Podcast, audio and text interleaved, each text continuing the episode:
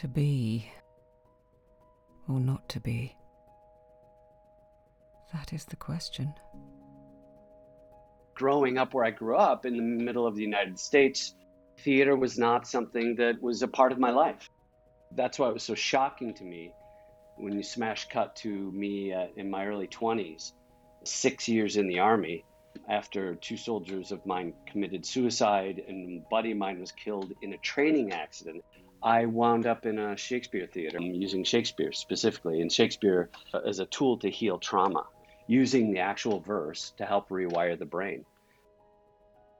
This is Stephan.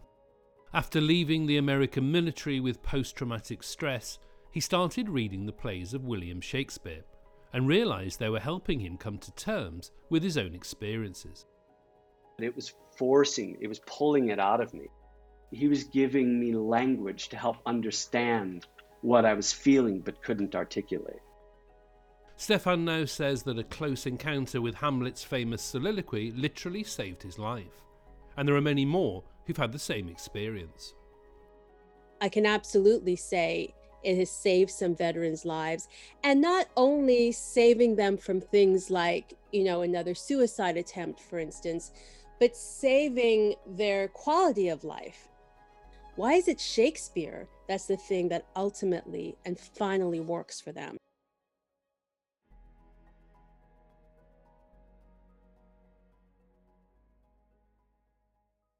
Stephan Wolfert left the US military after the First Gulf War. With his newfound love of Shakespeare, he decided to try to become a classical actor. But there was one play which he just couldn't get his head around. There's all these Shakespeare characters that are r- resonating with me, but Hamlet wasn't one of them. I really fell into the tropes of, oh, he's indecisive, I can't stand him. You know, I thought myself this man of action kind of BS, and uh, he annoyed me. But then one afternoon, he reached crisis point.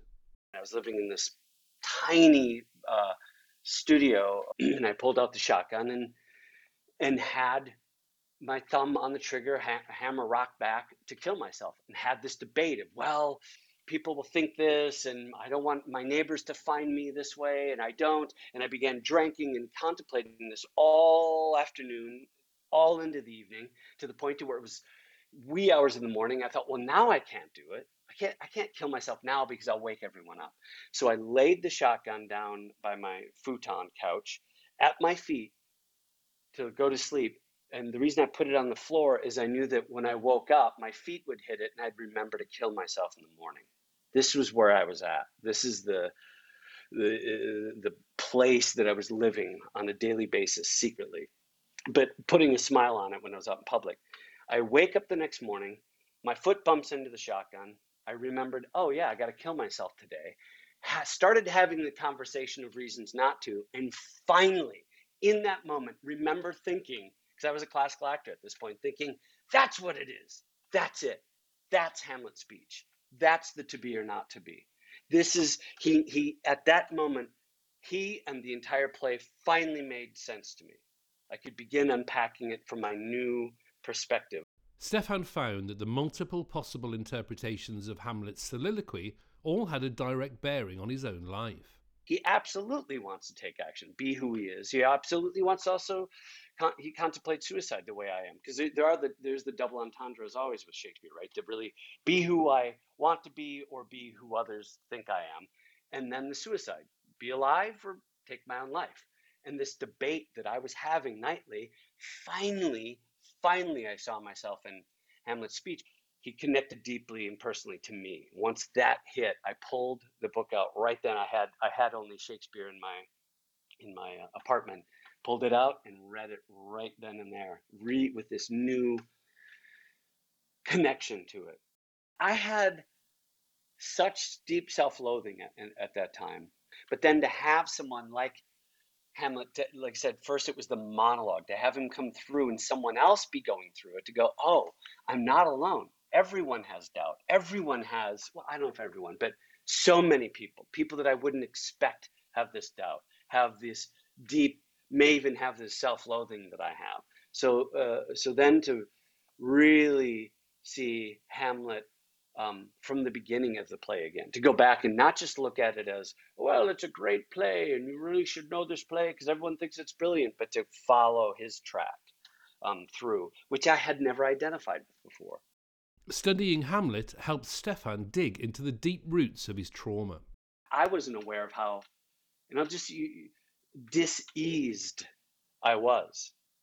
You know, I wasn't aware of how unwell I really was and, and can be, and sometimes still am, um, even though I'm working on it uh, diligently every single day.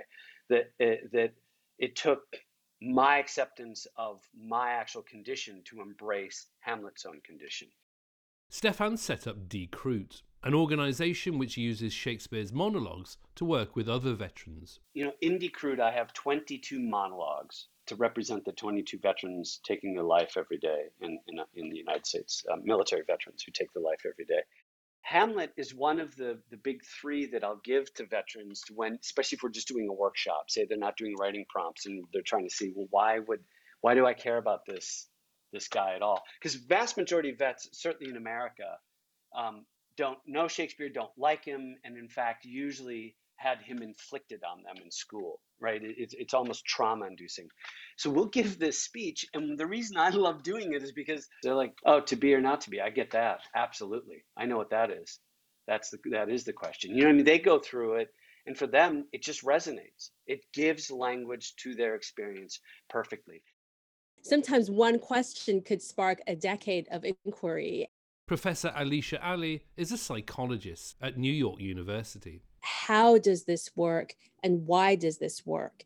She works closely with Stephan in his sessions with the veterans at Krut. How can Shakespeare not only transform people's lives, but in the case of veterans, even save people's lives?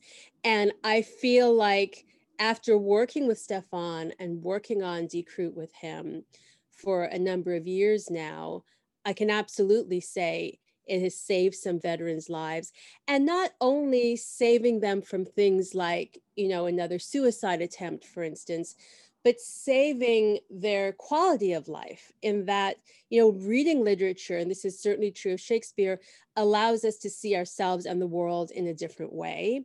But then for some people who are desperate and traumatized, it can do something even beyond that, which is reinvigorate in them a curiosity and interest in life. And that's something that is absolutely crucial to veterans who've experienced trauma because it's very difficult for them to re-engage in civilian life and to care about living from day to day again because they feel that what they've come back to is not a world that wants or, or welcomes that. How is it that when we have so many veterans who come to this program who have tried so many other things and it hasn't worked for them and they're just at their wits end why is it shakespeare that's the thing that ultimately and finally works for them it's almost in a way he anticipated the need that we have for him in this moment in time right now as human beings but certainly for veterans as well the need to see ourselves through a different lens, a lens that is foreign because it uses fancy, different sounding language, but also at the same time familiar because there's certain lines you know, you say to be or not to be, for instance, that feel familiar and resonate with us because we, we've heard it basically our whole lives. And it actually reflects the experiences of veterans in a way that honors their suffering because it's this sort of elevated beautiful language that captures exactly what they're feeling and so they see wow you mean veterans from centuries ago suffer in the way that I, ha- I, I am now i mean it's an incredible thing you know, when you come back from the military, you feel isolated from each other. This communalization of healing is actually a way of welcoming the veterans back into the fold. And it also helps them to sort of understand yes, there's a universality here